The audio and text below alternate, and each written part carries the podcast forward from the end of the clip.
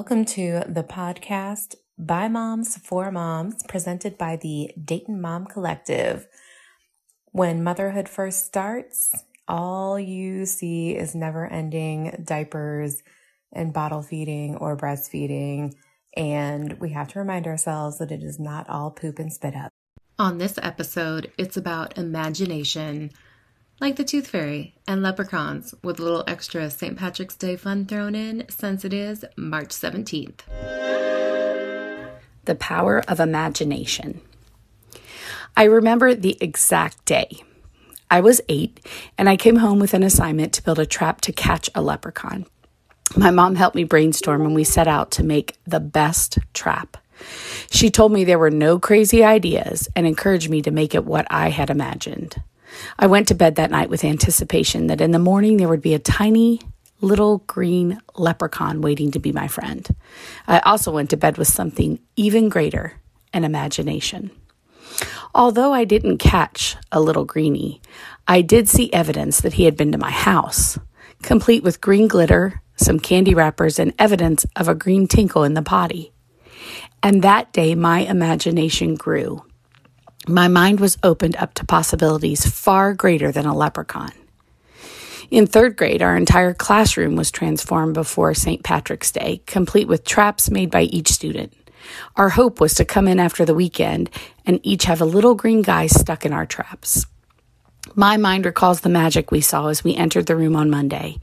Rainbows donned the room and a little pot of gold candy by each trap with a note that said, Better luck next time. No leprechauns were captured, but the power that was created in my mind that day has never left me. I see imagination every day with my three year old son. He is not bound by what is impossible, but his imagination focuses on the possibilities. A clothes hanger becomes a bow, his fingertips spray out webs, the Finding Dory blanket becomes an ocean that he swims on, and the two foot decorative wooden letter B becomes a track for his trains. His imagination is amazing. Imagination needs to be encouraged. Research studies have shown that using imaginative play is a vital component in the development of a child. So we need to encourage it in our children. Translated, that means we need to use our imagination and teach them to use theirs. So, moms, we need to put down our phones and imagine with our children. We need to turn off the TV and the video games and help them imagine the possibilities. This may not be comfortable at first, and it may take some time to learn how to use your own imaginations. We do so much for our children, enroll them in the best preschools, teach them social skills in playgroups, take them to church to learn morals and religious lessons. Yet, one of the most simple things we can teach our children is at the tip of our brains, and we often forget about it. Helping your child unleash their imagination is a gift that you can give your child. Whether it be St. Patrick's Day and a leprechaun, a loose tooth and the tooth fairy, or a fairy door in your little girl's bedroom, tap into their imagination and yours. The Unprepared Tooth Fairy by Becky Hoy. The day had been coming for a while. My daughter's tooth had been holding on by a gossamer thin thread for days, and it was just a matter of time. Somewhere in the dusty recesses of my mind was a to do list titled Prepare Tooth Fairy Items. And yet, I was still unprepared when she nonchalantly pulled out her very first tooth and grinned at me. That night, we tucked her tooth under her pillow, and I kissed her good night. Her face was glowing with the excitement of reaching another milestone. It was cute. It was heartwarming. It was so much pressure. While she slept peacefully, dreaming of the riches she'd find under her pillow in the morning, I searched every nook and cranny of our house for enough spare change to make a good impression. Crumpled receipts and lint flew out of my wallet as I shook it upside down, and I tried to rationalize what a kid really expects for their first tooth. I figured out that what I knew of the tooth fairy and what my daughter knew were two different things. First, every television show or book that talks about the tooth fairy shows her leaving a coin. As I was justifying how much I should leave or even what I should leave cash, a toy I recalled our latest exposure to the Tooth Fairy through a Sophie Mouse book. Spoiler alert, she left a shiny gold coin under Sophie's pillow. I actually considered sneaking a shiny quarter under her pillow for a split second before realizing that that was being too miserly for even my standards. But it made me feel better about the dollar bill my husband was able to dig out of his wallet.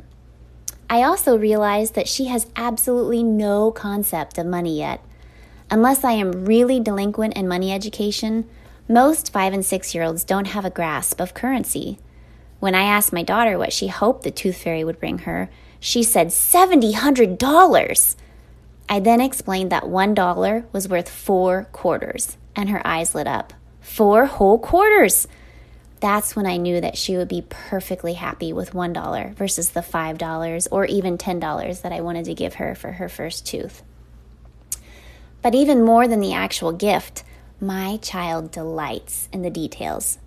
I recalled every birthday and holiday and noticed that what was most memorable for my daughter were the special touches that were just for her. The birthday scavenger hunt, a homemade mystery surprise box, a handwritten letter from Santa, etc. It didn't matter how much money was involved. If I just unceremoniously stuffed it under her pillow, she'd be ever so slightly disappointed. And so, I bribed my husband to engineer our dollar bill into an origami cat while I hand wrote a colorful note and signed the tooth fairy's name. The end result was good, and I'm pretty sure she won't be bringing this moment up 20 years from now in a therapist office. Every family has a different tradition with their tooth fairy. What's yours? I love this post by contributor Becky Hoy, The Underachiever's Guide to St. Patrick's Day. As a uh, Irish blooded person, I love St. Patrick's Day. However, I never quite go all out like I plan, so I can totally relate to this. She says, When it comes to St. Patrick's Day, people seem to fall into three camps. There were the revelers who have March 17th circled in bold green on their calendar and they get dressed head to toe in green, eat only bangers and mash, and even do some kind of intricate and magical craft for their kids that involves a perfectly designed leprechaun in a pot painted with real gold. On the other end of the spectrum are the people who don't know and could care less when the holiday is. They're confused the first time when someone pinches them for not wearing green and then shrug dismissively because, well, who cares that it's St. Patrick's Day? And somewhere in between those two extremes is the camp that I fall into. We're the moderate bunch that gives one or two nods of acknowledgement towards the day and then go about our business. Now, I'm not saying I wouldn't like to do more. I even have plans, detailed plans, of the green menu for the day. Think green pancakes, homemade shamrock fudge, etc. The Pinterest rainbow craft, and the scavenger hunt designed to blow even my teenager's mind. But let's face it, I'm tired. I wake up tired. I just can't live up to my own expectations, and those well intended plans are hastily replaced with a natty green t shirt that I find and put it on at the last minute. This year, I wanted to be realistic and do something fun on a smaller scale. So I went to Facebook and asked my friends for their easy, no frills traditions. The following is a list of ideas they came up with that I might actually be able to implement. If you're a fellow well intended underachiever like me, feel free to use some or all of these ideas to celebrate with your family. All things food coloring. Let your kids start the day with a surprise the leprechaun left in the toilet. Place a few drops of green food coloring in your potty before they wake up, and voila! Instant grossness the kids will love. If you're not into green pee, put green food coloring in the milk instead. Consume green foods. Make a quick batch of mint cookies using pre made cookie dough, or better yet, buy them already made from the bakery. No one will know if you pass them off as your own. Green smoothies are easy to make. Blend a handful of spinach, mango, a banana, and half a cup of milk for a delicious snack. Or buy a shamrock shake at McDonald's. Read Green. Read a book about St. Patrick's Day from the library. Below are just a few of great titles to read with your children. For preschool to second grade, The Luckiest St. Patrick's Day Ever by Teddy Slater. For preschool to first grade, Lucky Tucker by Leslie McGurk. Preschool to second grade, Jamie O'Rourke and the Big Potato by Tomie De dePaola. Tim O'Toole and the Wee Folk, an Irish Tale for the third graders. Third and fourth graders can read Pamela Duncan Edwards' The Leprechaun's Gold, and second to fifth graders will enjoy Mary Pope Osborne's Magic Treehouse Leprechaun in Late Winter. Next, wear green. This is self explanatory, but also very important to remember for me at least, since my older kids delight in pinching and not getting punished for it. And I bruise easily. Do green activities.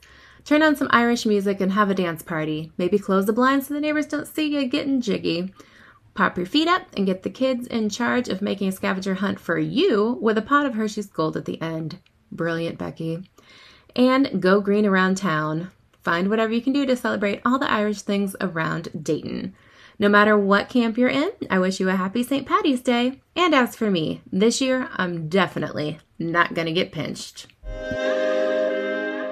Thanks for joining us and tune in for our next episode.